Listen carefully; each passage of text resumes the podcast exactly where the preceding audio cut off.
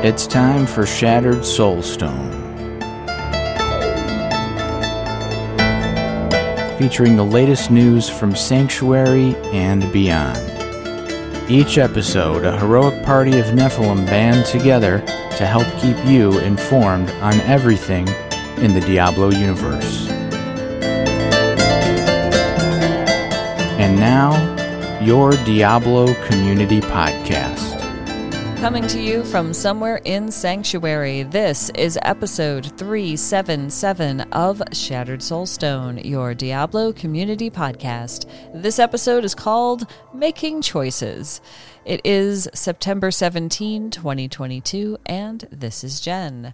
I've got a whole random amount of stuff here relating to Activision Blizzard and other gaming companies and other stuff, and it when I was looking at all the things I've selected for this show, it's really about making choices. So that's why we have the title. Uh, this show is a little bit late because I last show I said I had a sinus infection, but it turned out to be a bacterial infection in my sinuses. So I called a doctor and got some medication, and it's making me fall asleep a lot. So I'm a little bit behind, but the show will go on.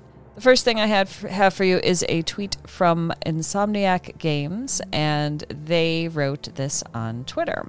Insomniac Games is honored to celebrate Hispanic and Latina Heritage Month, a time that acknowledges the cultural impact and achievements of Hispanic and Latina communities around the world. We're inspired by their strength and passion from within our studio and beyond. As Latina and Hispanic developers at Insomniac, we are eager to honor the legacy our families built before us. We proudly recognize our culture's impact on the world, the stories we tell, and the games we create. We are an important important part of Insomniac's studio culture and its vision to make games that have a lasting and positive impact. Now, to be clear, Hispanic and Latina Heritage Month does not start at the beginning of a month. It starts on September 15th and goes until, I want to say October 15th. I might be wrong about that, but it, it is a month in time. I'm not sure why the. Uh, month is scheduled in that way, but it's always nice to honor people's heritage, and Insomniac Games is doing that. I think that's a really good thing. I haven't seen too many other gaming companies make that choice. So here we are, you know, somebody, some gaming company said, hey, we really want to let people know about this. Ars Technica has an article called Regulators Put the Brakes on Microsoft's Activision Acquisition. The blurb underneath it says Microsoft faces prolonged competition investigation into $75 billion acquisition. This apparently came from Financial Times, but it's on Ars Technica. It is pretty normal for different websites that are talking about the news of, of any kind of topic, really, to pull in stuff from other news sources. So that's what this is, and I'll read you a little bit of that. Microsoft's 75 billion acquisition of video game maker Activision Blizzard faces in-depth probes in Brussels and the UK following growing concerns the deal is anti-competitive and will exclude rivals from accessing the blockbuster game Call of Duty. It comes as the UK's Competition and Markets Authority is expected to launch an in depth investigation this week after Microsoft decided not to offer any remedies at this stage, according to two individuals with knowledge of the situation.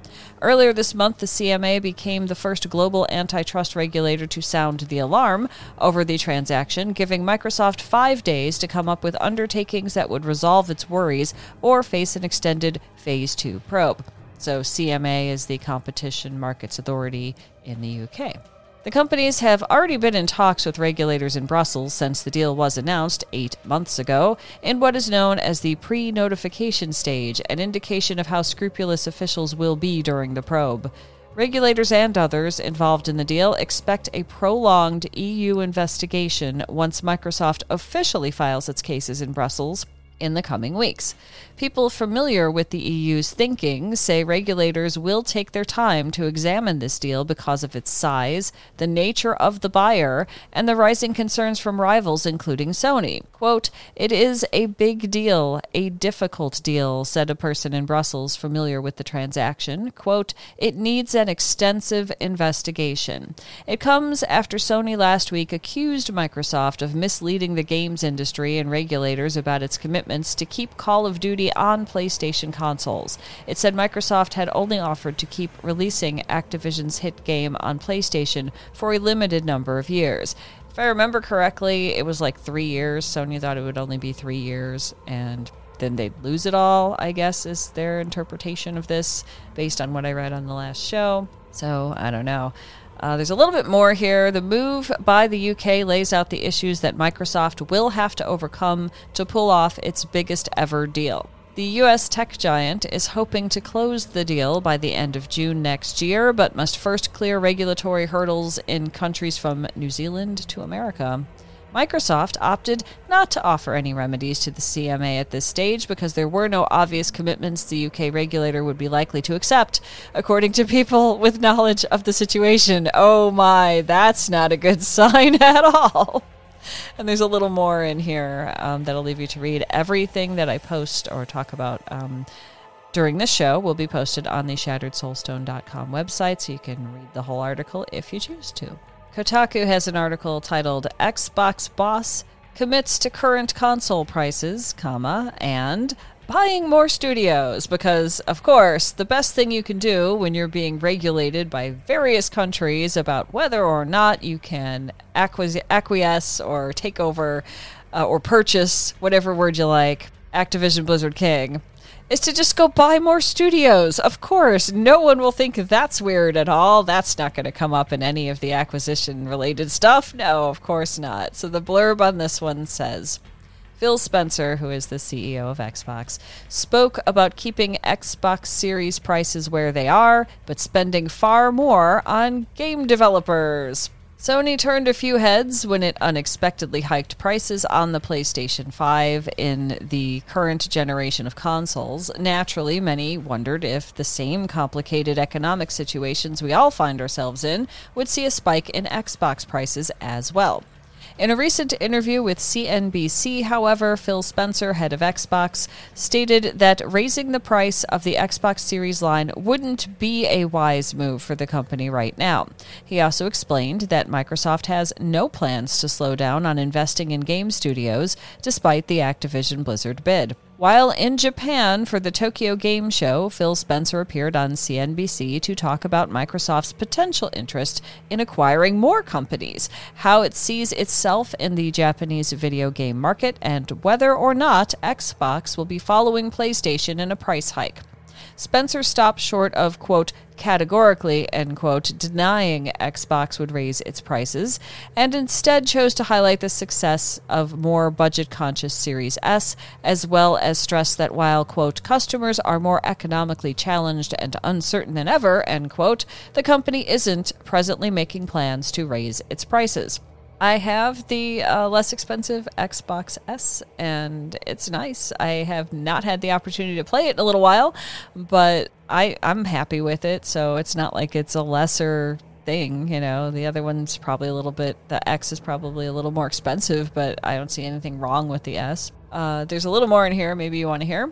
Though this is a more direct acknowledgement that we shouldn't expect price hikes in the near future, Spencer said that, quote, going forward, end quote, the company can't totally rule out the possibility of a price change. Here is what appears to be a quote from uh, Phil Spencer. We're always evaluating our business going forward. I don't think we can ever say on anything that we will never do something. But when we look at our consoles today, Series X and Series S, we think value is incredibly important. We love the position of Series S in the market, which is our lower cost console. Over half of our new players that we're finding are coming in through Series S. And I can definitely say we have no plans today to raise the prices of our consoles. We don't think it's the right move for us at this point to be raising prices on our console. The topic of console prices, Kotaku continues, followed a conversation on acquisitions, as Phil Spencer stated that the competitive nature of the video game market means that the company doesn't, quote, get to press pause on anything, end quote, laying out the size of its competitors such as Sony and Tencent. The recent Activision acquisition has certainly ruffled some feathers between Xbox and PlayStation, particularly concerning the future of Call of Duty's multi platform status. On Spencer said, here's a quote Tencent is the largest gaming company on the planet today. And they continue to heavily invest in gaming content and game creators. Sony is a larger business than we are in gaming today, and they continue to invest. When you look at the investments that we've made, it's a highly, highly competitive market. We strive to be a major player here, whether that's investing in our internal teams or building new partnerships. And it kind of goes on from there. I'll leave you to read the little bit that's left. There are some replies if you'd care to take a look at them. I tend to skip those over. A Better ABK, which is the ABK Workers Alliance on Twitter, did some digging. They wrote this in a tweet on September 13th. Thank you to the Freedom of Information Act for having Activision provide pay bans for Raven Software when they were trying to bust Game Workers Alliance. We've done a lot of peer to peer review and are using this data to promote equitable compensation and transparency. Now, for those who don't know, the Freedom of Information Act is something in the United States, at least possibly other countries, but I'm certain it's in the United States. And it basically allows people who have reason to ask for certain information to receive it, especially if it's from large companies, from government stuff, this sort of thing. Raven Software started out as Raven Software and was part of um, Activision I think Activision, and they wanted to get a union. They did get their union. It's called the Game Workers Alliance, but of course, Activision Blizzard King was trying to squash that. I think particularly through Activision, who I think the Raven software was with. I think I might not be right, but it's close to that at, at the very least. So, a better ABK has a whole list here of job names or profile names uh, like QA functional tester one, two, three, four, entertainment game designer, associate game designer, associate concept artist, artist, video editor, animator, rigging, all of this stuff. You know, there's a ton of stuff in here. And there's some ranges of salary in here. So at the very top, QA functional tester one would get a minimum salary of $27,500. The salary range maximum is $44,000. They are all, almost all of the uh, jobs on this list say they are hourly, not salaried. And one job is FLSA exempt. I don't know what FLSA is, but just one of those is. That one gets salary. It is the title of software engineer. And so it starts, the lowest you can get in this grouping of uh, jobs uh, for, I guess, Activision Blizzard King, I would think, uh, is $27,000 hourly. I guess they're, they're hourly, they're not salary. If you go down to the bottom, uh, once you hit artist, level designer, software engineer, animator, audio designer, UX designer, software engineer again, uh, motion capture tech, producer, developer, developers in parentheses, rigger, uh, which is how you get it's kind of neat. I've seen some people put little videos of this. Rigor is where you have in some cases actual humans uh, go out onto an area that has been designed to function somewhat like a green screen, and you put these little sticky things on them so that they can move in ways that will teach the animators how to move characters around in order to have like you know little videos in between your gaming stuff and all that. It's really neat. It looks kind of funny to start with, but it's it's that kind of stuff. Um, and the the rigging comes from the going out with actual humans in an area where you have like a huge huge set that's basically a green screen to move around in certain ways and have the computers pick it up. It's this is a very simplistic description, but that's what that is. Uh, a rigger then can put use those points that go into the software to maneuver characters around and stuff like that. So the rest of those are narrative designer, lighting artist, and FX artist.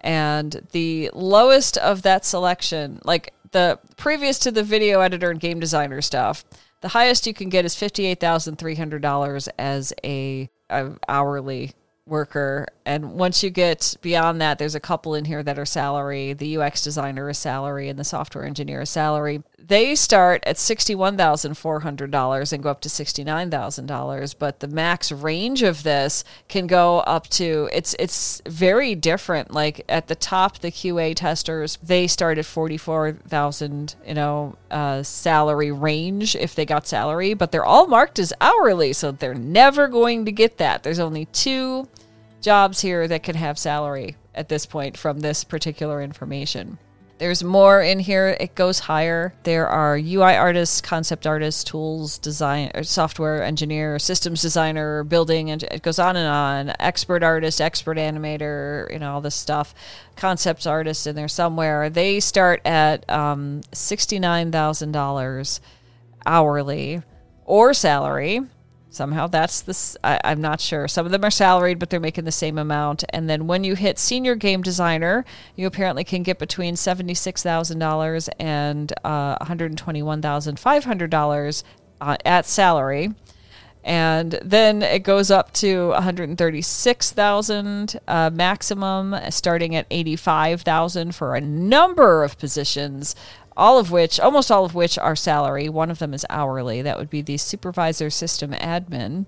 And then you can go up to uh, start at $90,400 for an expert game designer whose salary can go up to 144,600. It goes to expert audio designer, which starts at 101,300, as do several other positions under that. And the rest of those, all the software engineer can get up to, well, the expert game designer can get up to $144,600 in salary. The software engineer can get 151,000 in salary, and the rest of them are getting 162,000 in salary. There's a senior expert engine uh, engine engineer that can get up to $194,000 in salary, and a print artist that gets $234,000 and 800 $234,800 in salary. So there's more in here. I'll leave you to take a look at it. Like I said, everything will be linked to in the show notes so you can check it out. But the cool thing about this is now Activision Blizzard King, who are still kind of working on their union, is my understanding. I mean, I think, I'm not sure if they have a union. Um, I got a little lost in that. There's been so many unionization efforts across the United States that I'm not sure who's where. But this right here, coming from Activision Blizzard King, tells ABK and now everyone who's read this or listened to me read it to you just how much people are making based on their position title. And so now this can be used by anyone who's trying to go into gaming at, you know, getting a job in gaming or a gaming company. Because now they have at least a glimpse into what they should be offered for pay. And that's that's a way to uh, really make things better for the workers. Because now that this information is known, especially if you intend to work for Activision Blizzard King, you know how much you should be paid by them, and you maybe shouldn't accept less than that depending on your title. I love when people do that kind of stuff. Bring it out in the open so everybody knows. IGN has an article titled Ubisoft launches five year plan to improve diversity at its studios. That's a good choice. You always want to have diversity in your studios. Otherwise, you have like the same kind of games made by this people of the same kind of culture and you need like a mix in order for things to really attract people, I think in in gameplay. So, this is called Project Rise, and it will focus on racial, ethnic, and cultural improvements. Ubisoft is launching a five year plan to improve racial, ethnic, and cultural diversity within its studios and the wider company. As reported by GI.biz, an Ubisoft blog post delved into how the Assassin's Creed and Far Cry publisher is planning to evolve its workplace culture, one of which is through a new initiative called Project Rise. It looks to diversify Ubisoft's staff by increasing the number of people from different backgrounds, focusing in particular on gender identity, race and ethnicity, LGBTQIA plus inclusion, and disability inclusion. I fit several of those. I'm not going to work for a gaming company though. Uh, present at different parts of the company. Quote, we know we have room for growth when it comes to the representation of racial, ethnic, and cultural diversity both within Ubisoft and the gaming industry at large, said VP of Global Diversity Raashi Sikka. With this in mind, we created a multi year strategy called Project Rise to ensure that Ubisoft better reflects the diversity of our players with a focus on racial, ethnic, and cultural diversity. Over the course of the next five years, we will focus on three key areas talent acquisition, internal talent development, and external talent pipeline development. We know that different people experience life and the workplace differently. There are different opportunities and barriers that we all face. In the workplace, addressing barriers requires us to be specific, targeted, and focused in our actions. And uh, IGN continues with an increasing number of entertainment companies have made diversity a growing focus in recent years, including Take Two Interactive, Disney, and more.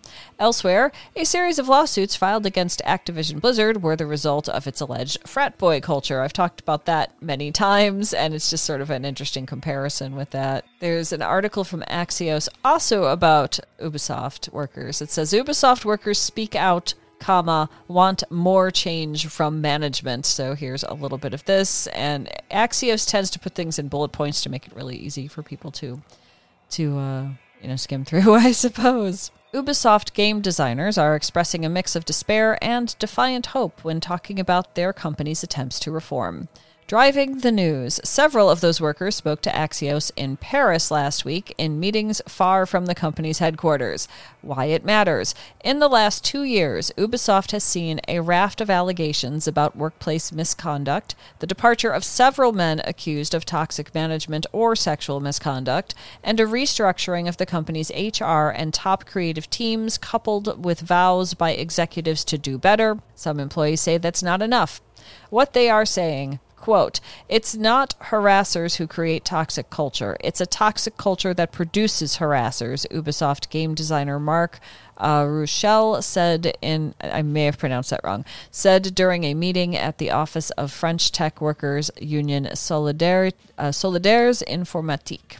A four year veteran in Ubisoft's Paris office says the ouster of some problematic people from the company has helped, but he wants more structural change, more women in the company, for example, and more transparency about investigations. In March of 2020, Rutschlé formed a union chapter at Ubisoft's Paris offices. A year later, the union filed a sexual harassment suit against the company, blaming current and former leaders for harassment for or for enabling it. Ubisoft doesn't comment on litigation, a rep confirmed. The lawsuit modeled off of a successful action over moral harassment against France Telecom is expected to take 5 or more years to unfold. Uh, there's a bit more in here. Um, some Ubisoft workers have cited improvements, crediting enlightened leaders at the local level at Ubisoft's worldwide studios far from Paris HQ. Here's some quotes. Uh, quote, morale is highly variable from team to team in my experience, even within a single studio, one developer said. Some express hope in the company's expanding diversity and inclusion team, which I just read to you about, which is looking at the workforce and the content of Ubisoft games. But workers also report some reforms are backfiring. Quote, all of the recent additional harassment, abuse, and D&I training has taught managers is how to say the right things, or at least not say the wrong things, and appear to act correctly, one said. But in my experience, much of the change is superficial. And there's a little bit more in there if you'd like to read that one. Don't know if you noticed this or not, but uh, there was a DDoS attack on Activision Blizzard Games uh, a few days ago on the 14th of September. This is also by IGN, and they've titled it DDoS Attack Takes Major Activision Blizzard Games Offline for Hours. Call of Duty, World of Warcraft, Overwatch, and more went down. I can confirm that Diablo Immortal was down and Diablo 3 was down at the same time. I was trying to play them and it didn't work. And then I went looking and I'm like, oh, there's a DDoS attack. Okay. So here's a little bit about that. A DDoS attack against Activision Blizzard brought down the company's PC servers for hours, leaving many users unable to play games, including Call of Duty, World of Warcraft, and Overwatch. Now, Overwatch is Overwatch 1 right now. Overwatch 2 is coming up, and I'll have more to say about that in a little bit. And World of Warcraft is engaged in, I think, a beta for their Dragon something uh, stuff. I haven't played Warcraft in a while, so I can see where this would annoy a number of people that the DDoS thing was going on. It was like really early in the morning where I'm at when this happened. Um, in any case, Uh, Activision Blizzard first acknowledged the issue in a tweet at 12:15 a.m. Pacific on September 14, saying it was investigating an issue affecting its authentication servers that was causing slow or failed login attempts for players. Around 40 minutes later, however, Activision Blizzard confirmed that its PC servers were down as a result of a DDoS attack. We continue to actively monitor an ongoing DDoS attack, which is affecting latency slash connections to our games. It said in a follow-up tweet, which they have a screenshot of in the IGN article. The issue is resolved now, of course. It's been a few days, uh, with the servers being down for roughly three hours and 30 minutes, at least from when Activision Blizzard first reported the problem. It is not clear who is responsible for the attack or if there was a specific motive. Alongside the previously mentioned games, Hearthstone and Diablo Immortal were also affected by the server outages. Diablo 3 was as well, in my experience. So there's that going on. It's we don't know who did the DDoS. It is not unusual for Activision Blizzard King to get hit with DDoS for whatever reason. Some jerk wants to do that so no one can play their games. It happens, and that's really all this was. Call of Duty has a code of conduct. I think perhaps they have um, posted this before, but I've, I saw that they'd posted it again for some reason. So here's their code of conduct. Call of Duty is committed to fighting toxicity and unfair play. In this continued effort, we have established a few new a new franchise-wide code of conduct for Call of Duty. Call of Duty is enjoyed by a diverse community from around the world. As members of our community, we are committed to the first one says treat everyone with respect. We do not tolerate bullying or harassment, including derogatory comments based on race, gender identity or expression, sexual orientation, age, culture, faith, mental or physical abilities, or country of origin. All members of our community should be treated with dignity and respect. Goes on from there. Also compete with integrity.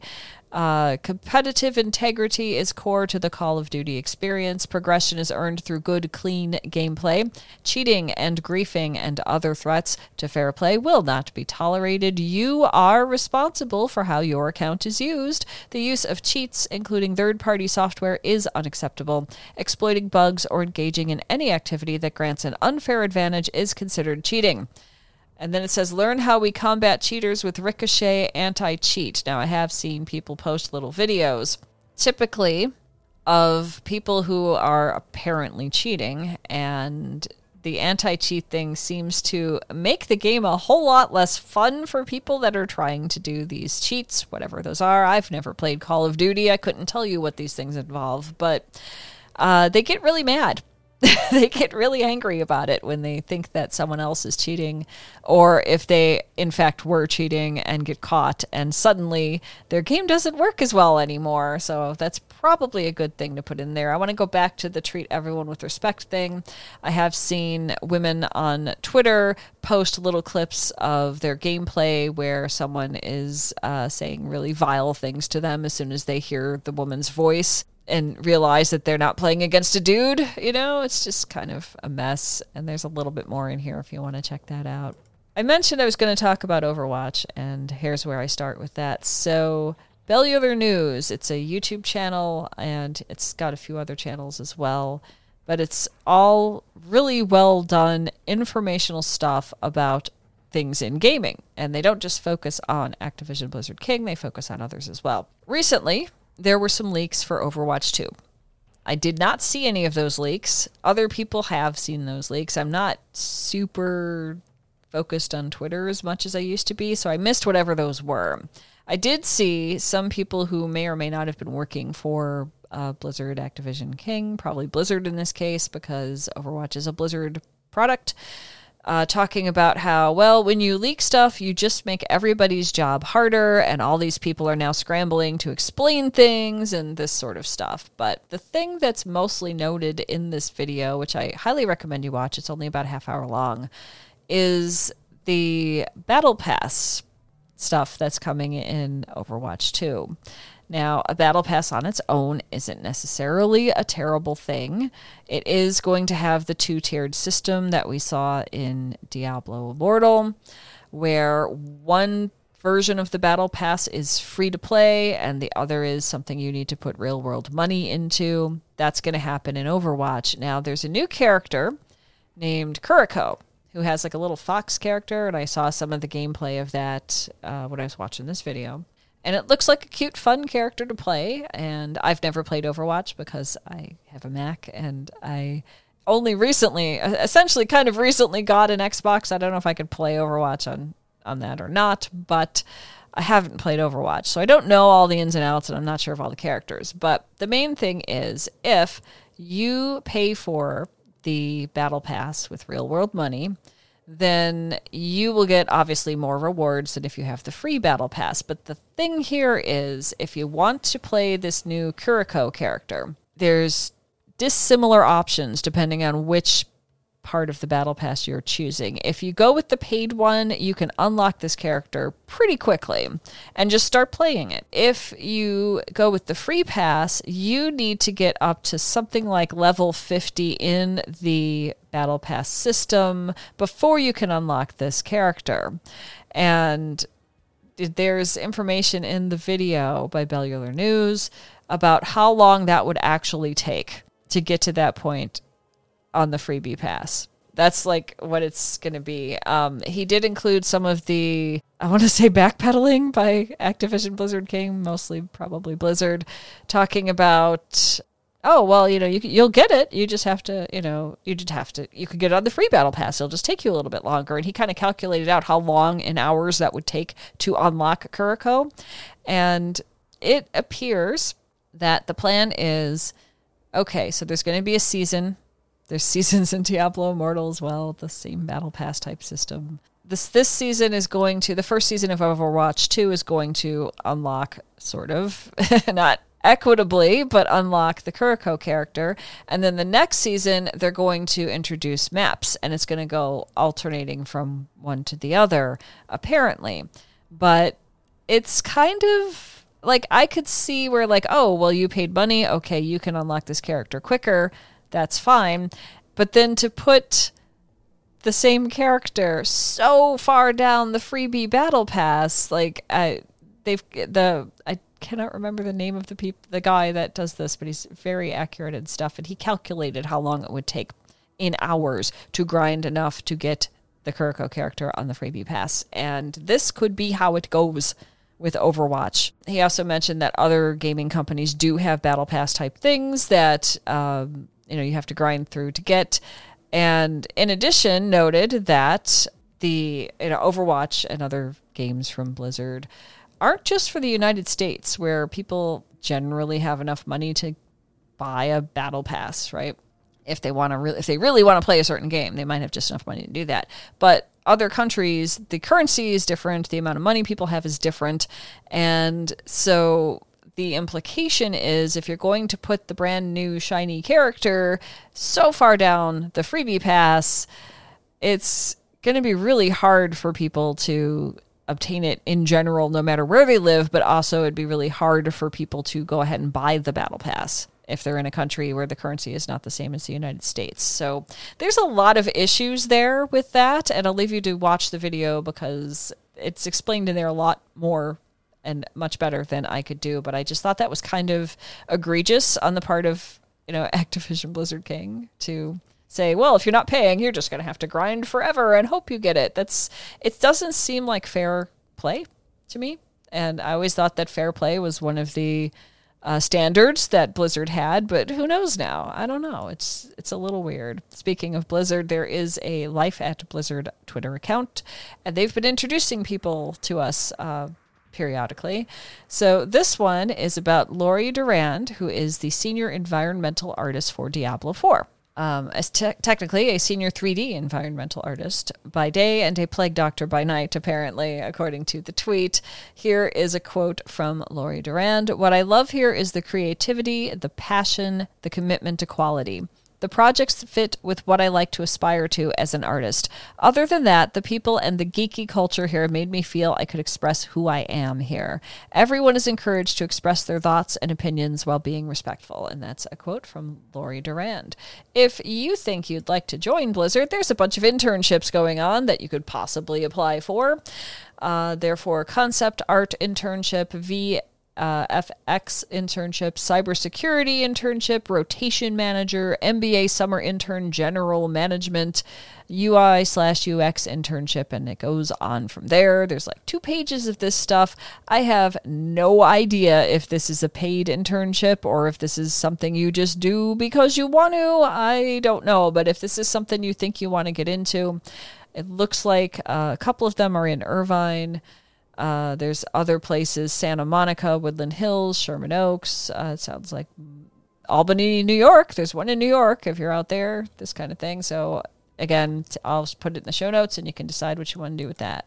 Diablo 2 Resurrected has a had a PTR 2.5 with terror zones uh, that was listed out on August 25th, but on September 15th they made an update to it. So in red text, is the update stuff, and I'll read you a little bit about that. Update on September 15th. Content changes have gone live for the PTR 2.5 testing period. These changes are indicated in red text in this thing I'm reading you.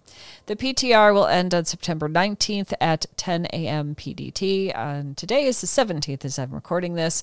So um, here's some stuff. I'm going to read you just the red text. There's a piece here that says The flames of the burning hells have forecasted the future future hero. Ladder Season 2 will begin on October 6th. Additional details on Ladder Season 2, including launch timing, will be communicated in an upcoming Diablo 2 Resurrected blog. We cannot wait for players to begin the race to collect loads of experience and loot while slaying demons and climbing the leaderboard. So there's that. Act 1 is also going to include, uh, in, in addition to what They've already mentioned there is something called the Pit that's going to be in Act One that you can go do. There is a River of Flame slash City of the Damned in Act looks like four you can do. Uh, the following zones can now become terrorized because there is a terror zone uh, enabled in the game. If I haven't mentioned that in previous shows, there's a terror zone, and I guess you come in and just beat things up, is my understanding. I haven't actually tried any of this yet. Uh, so the following zones can now become terrorized. So that would be the pit and the city of the damned. The following zones can no longer become terrorized. That would be Act Two, a maggot lair and harem slash palace cellar, and also Act Three, lower Kurast. The Act One Black Marsh zone was accidentally added to the list of terrorized zones and has been removed. This zone was never able to be terrorized. We apologize for any confusion. There's a developer thing in here. The dominant driver of these changes was mob density. Fully clearing a zone is more beneficial in a terrorized zone, but this becomes less efficient if the density of a zone is too low. Rather than adjust mob density, which have which can have ramifications on melee builds, we opted instead to remove zones with lighter mob density and it goes on from there. There's also these things called new sundered charms, which some people seem to think is really cool. I don't know much about them, so I'm just going to read and learn, I guess. I know Rhykker's got a video about it, probably other people do as well. In Hell difficulty, many monsters receive resistance to specific damage types. If their resistance increases above 100%, that monster is then immune to a specific damage type.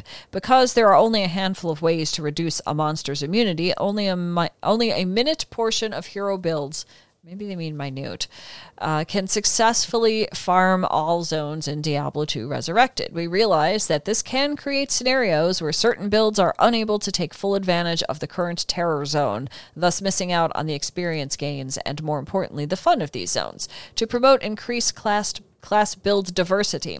We are introducing six new unique grand charms that allow the player to break specific monster immunity types while the charm is in their inventory. You'll notice a new keyword below called Sunder.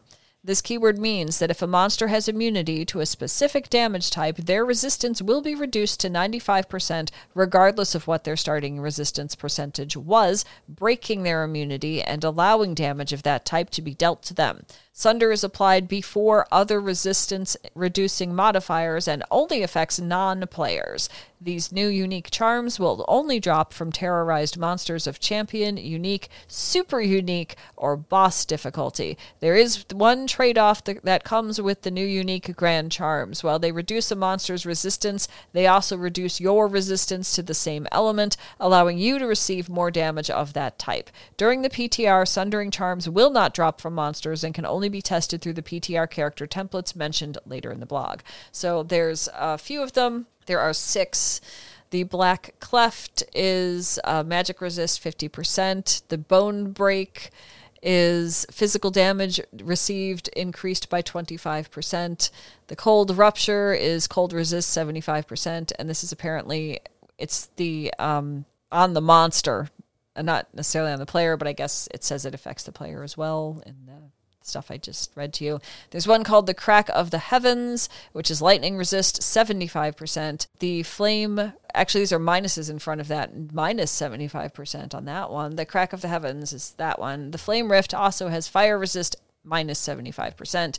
The Rotting Fissure is a poison resist of 75%. So people seem to be really excited about these. And there's new PTR character templates starting on September 15th. All characters made during the PTR until uh, the time that they wrote this, will be removed and replaced with 13 level 85 character template options for players to use during the PTR's duration.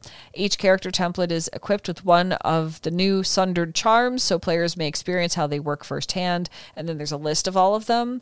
And I think that's the main idea in this one. Um, they fixed some stuff a little bit, but that's that's the thing is these charms. That seems to be the new thing there. As you may expect, Maxroll has a guide on the Sunder charms and ladder that is to start on October 6th. So you have some time to think about that. If you're not in the PTR, I suppose you could get in the PTR. I'm not really sure when that ends. This was published and updated on September 16, 2022, and is talking about the different Sunder charms. It's got some of the details that I read off to you, but it's got a lot more.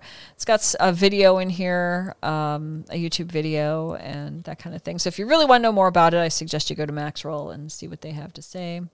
There's another video here from uh, Dobrunsky, who uh, is talking about the Sunder Grand Charms in Diablo II Resurrected. You can check that out if you want to see what he has to say. Big Daddy Den has a video, uh, Warp Speed 440% keys slash bounties, season 27, 2.7.4. So that's the PTR for that. Uh, that's another YouTube video you can check out if you're interested. Uh, looks like Xantarax has put the North America Challenge Rift 70 something 73 YouTube thing on the front of it. I can't tell. Um, for North America guide, I know there's an EU guide, but I couldn't find it when I was putting this together. And Diablo Immortal is doing an event called the Scorched Sea Limited Time event, which I've tried to work on. I'm not really good at this yet for some reason. It feels to me like you could go ahead and complete certain activities and it will count towards this, and you'll get like loot and stuff probably experience as well. I'm not really sure about that one. And then there's some that feel gated to me because I'm not on the paid for pass. Maybe if you if I paid for it, I would be able to you know unlock things quicker but it's it feels kind of stilted so i've got this situation where i'm like off doing bounties and then coming back to see if i've earned anything and seeing that it's sort of like not counting it. Like there was one where it said, send a friend, like on your BattleNet, send a BattleNet friend a message. And I was like, okay. So I sent a message to Brazia, who used to be one of the hosts of the show back in the day for quite some time. We were one of the, he, it was uh, me and Nevik and Brazia and Lantonio. And I noticed Brazia was on, so I sent a little message, you know, hi, how are you? And, and figured, okay, I've sent it. Uh, when you do this through Diablo Immortal, there is a gap of time where you are waiting for the game to actually send it there. And when you do, it should have got that. It should have completed that for me then. Like, okay, you sent it to a friend, but it didn't count it for some reason. And I don't know why that happened. So I'm a little confused by that.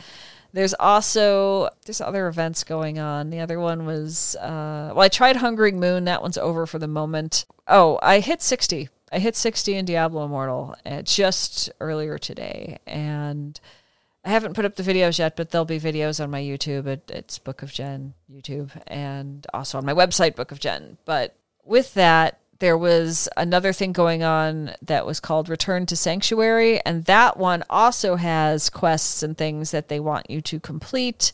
And it's like cut off. Like you could do these two right now, but then you have to wait, sort of thing, before you can actually access the other ones. And it's a bit time consuming. And I, th- I think they just don't want players to just blow right through that. But it's a bit frustrating.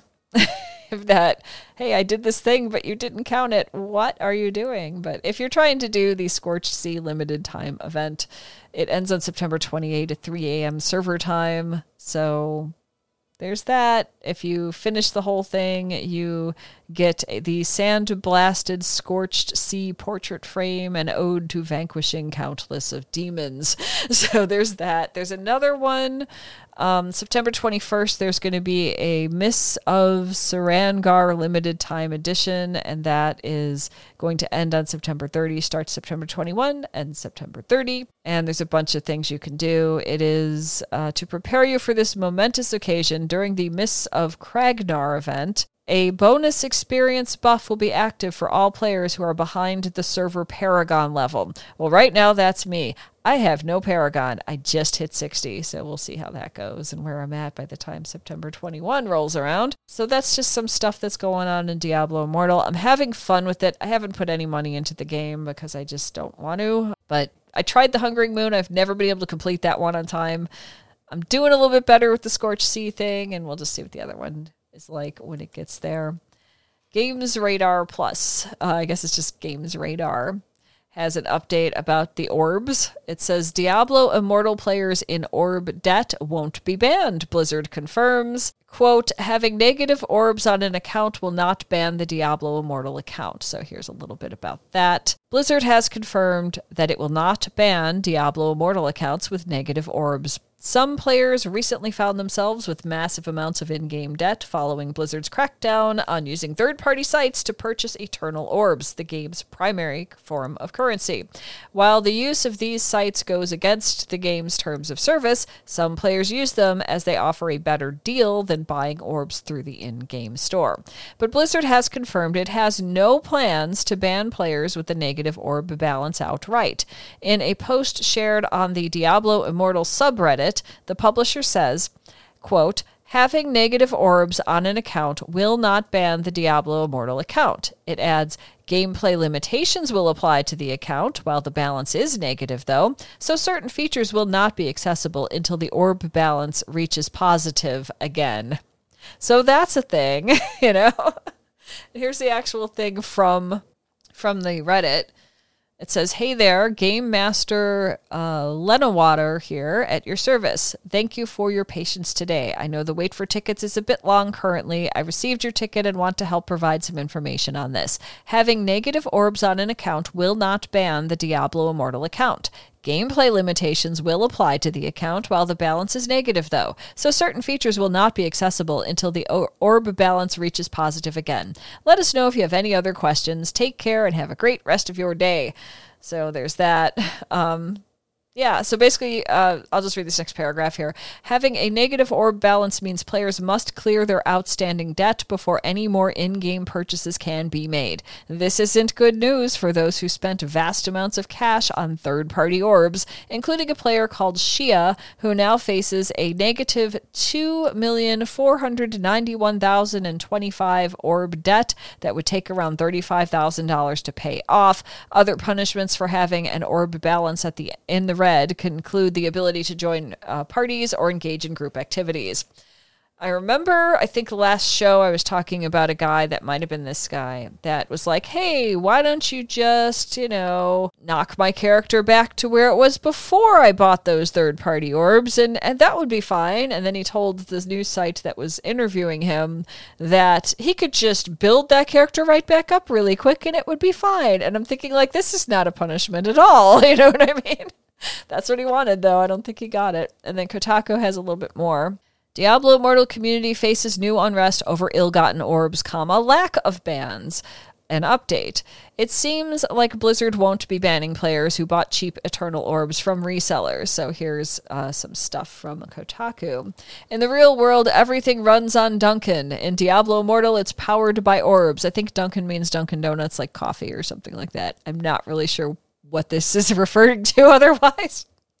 Uh, in Diablo Immortal, it's powered by orbs, eternal orbs to be precise, and players are once again reckoning with the mobile action RPG's microtransaction economy after Blizzard announced that players who purchased hundreds of thousands of illicit orbs from third party sellers won't be banned. This is BS, wrote one player on Reddit. If I had known there would be no ban, I would have just bought third party too. Diablo Immortal is a loot based dungeon crawler. I think we all know what that is at this point if you're listening to this show. Um, yeah, let's see. Um, Mm, anyone who wants to become a serious contender in its competitive landscape will need to spend money on eternal orbs to efficiently grind its endgame. Some top players claim to have invested tens of thousands of dollars into the mobile spin off, and recently more than a few found their orb hoards had been turned into orb debts after Blizzard purged the game of third party reseller purchases. And there's an explanation. I think if you're listening to this, you know what the orbs are. If you play the game, maybe you don't play Diablo Immortal. So I'll read you a little bit more. Eternal orbs are a paid currency in Diablo Immortal that fuel its end game progression. Everything from making activities drop rarer loot to obtaining platinum for crafting better gear requires shelling out for orbs. While there are a couple of ways to earn them outright, they're predominantly purchased with real money. And since the road to a stronger Diablo character is paved with eternal orbs, players have an incentive to hunt for discounts whenever they can find them. Some of these discounts exist in the Diablo Immortal store. For $1, players can get 60 orbs. For $100, they can get 6,000 orbs, plus a bonus 1,200 or $20 in savings. But the biggest discounts exist on third party reseller platforms, promising troves of orbs at steep discounts. Google, quote, buy cheap eternal orbs end quote. And one of the first sites the search engine will serve up is igvault.com. It promises, quote, cheap and safe Diablo Immortal Eternal Orbs and other items. One listing offers 7,200 orbs for just $80. While some resellers might claim to be liquidating gift cards at a discount, the general understanding is that most of these services are a way for people to profit off of stolen credit cards. Instead of using your information to rack up charges at Walmart or Amazon, they can get cash directly by being a middleman for microtransactions and pocketing what's left and players in the Diablo Immortal community specifically have been complaining about orb resellers becoming more and more prominent for weeks. A couple of weeks ago, Blizzard finally took action. PC Games N reported that after the company revoked the illicit orb purchases en masse, some of Diablo Immortal's biggest free to play, quote, whales were left with a giant negative balance. One top player who goes by Shia showed a screenshot of, ba- of a balance reflecting an orb debt, and I already read you those numbers in the previous article. Some players rejoiced over the playing field being releveled, but others are now furious again after a new message from Blizzard customer service basically saying that they're not going to ban these players, but they are going to have limitations on what they can do in the game until they pay off their orb debt. This is the weirdest freaking thing to come out of gaming in a while, I think. Like, I know people have bought gold in World of Warcraft from questionable sources in the past and probably got in trouble for it, maybe.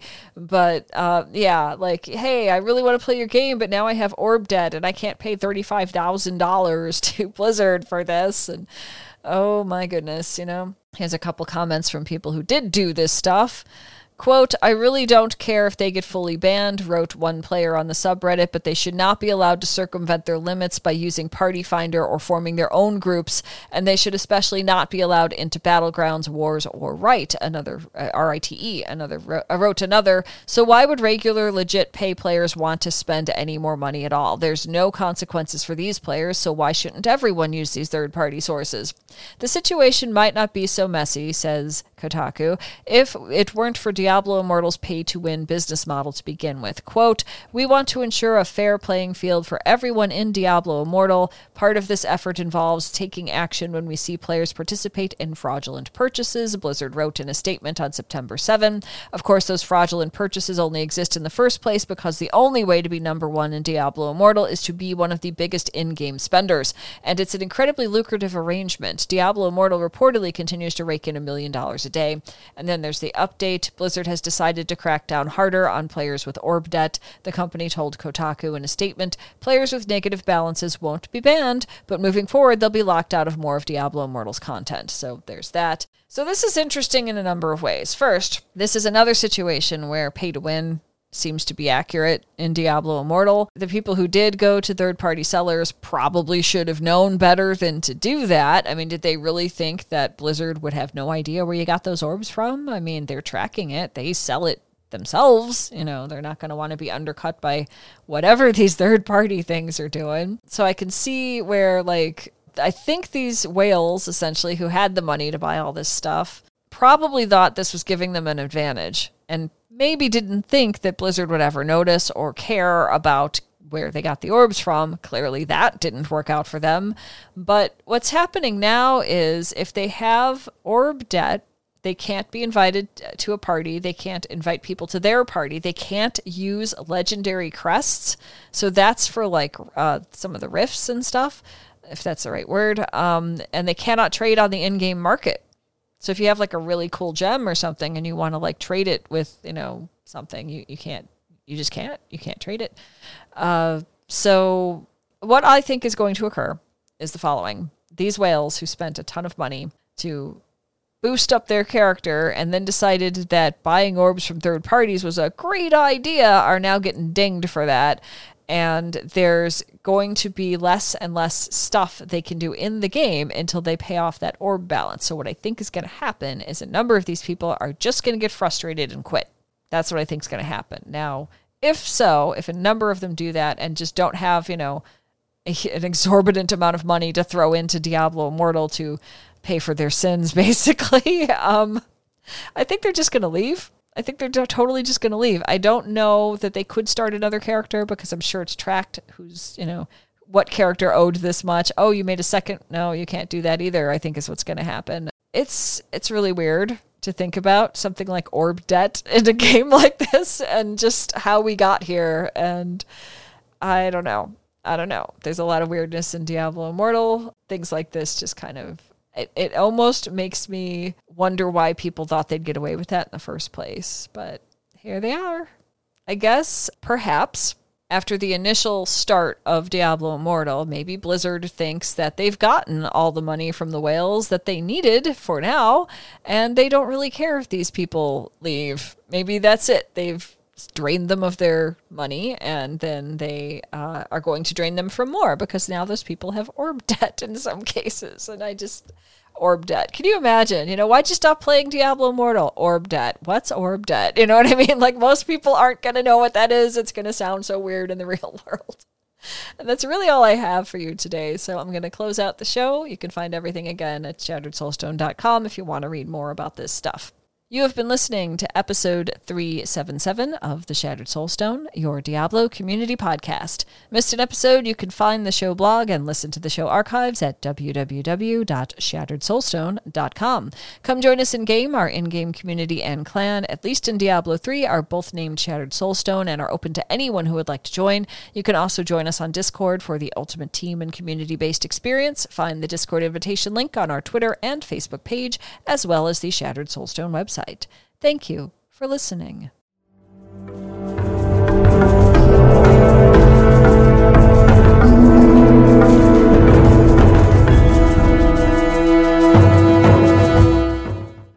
A four year veteran in Ubisoft's Paris, Paris, let's try that again. it's not a church.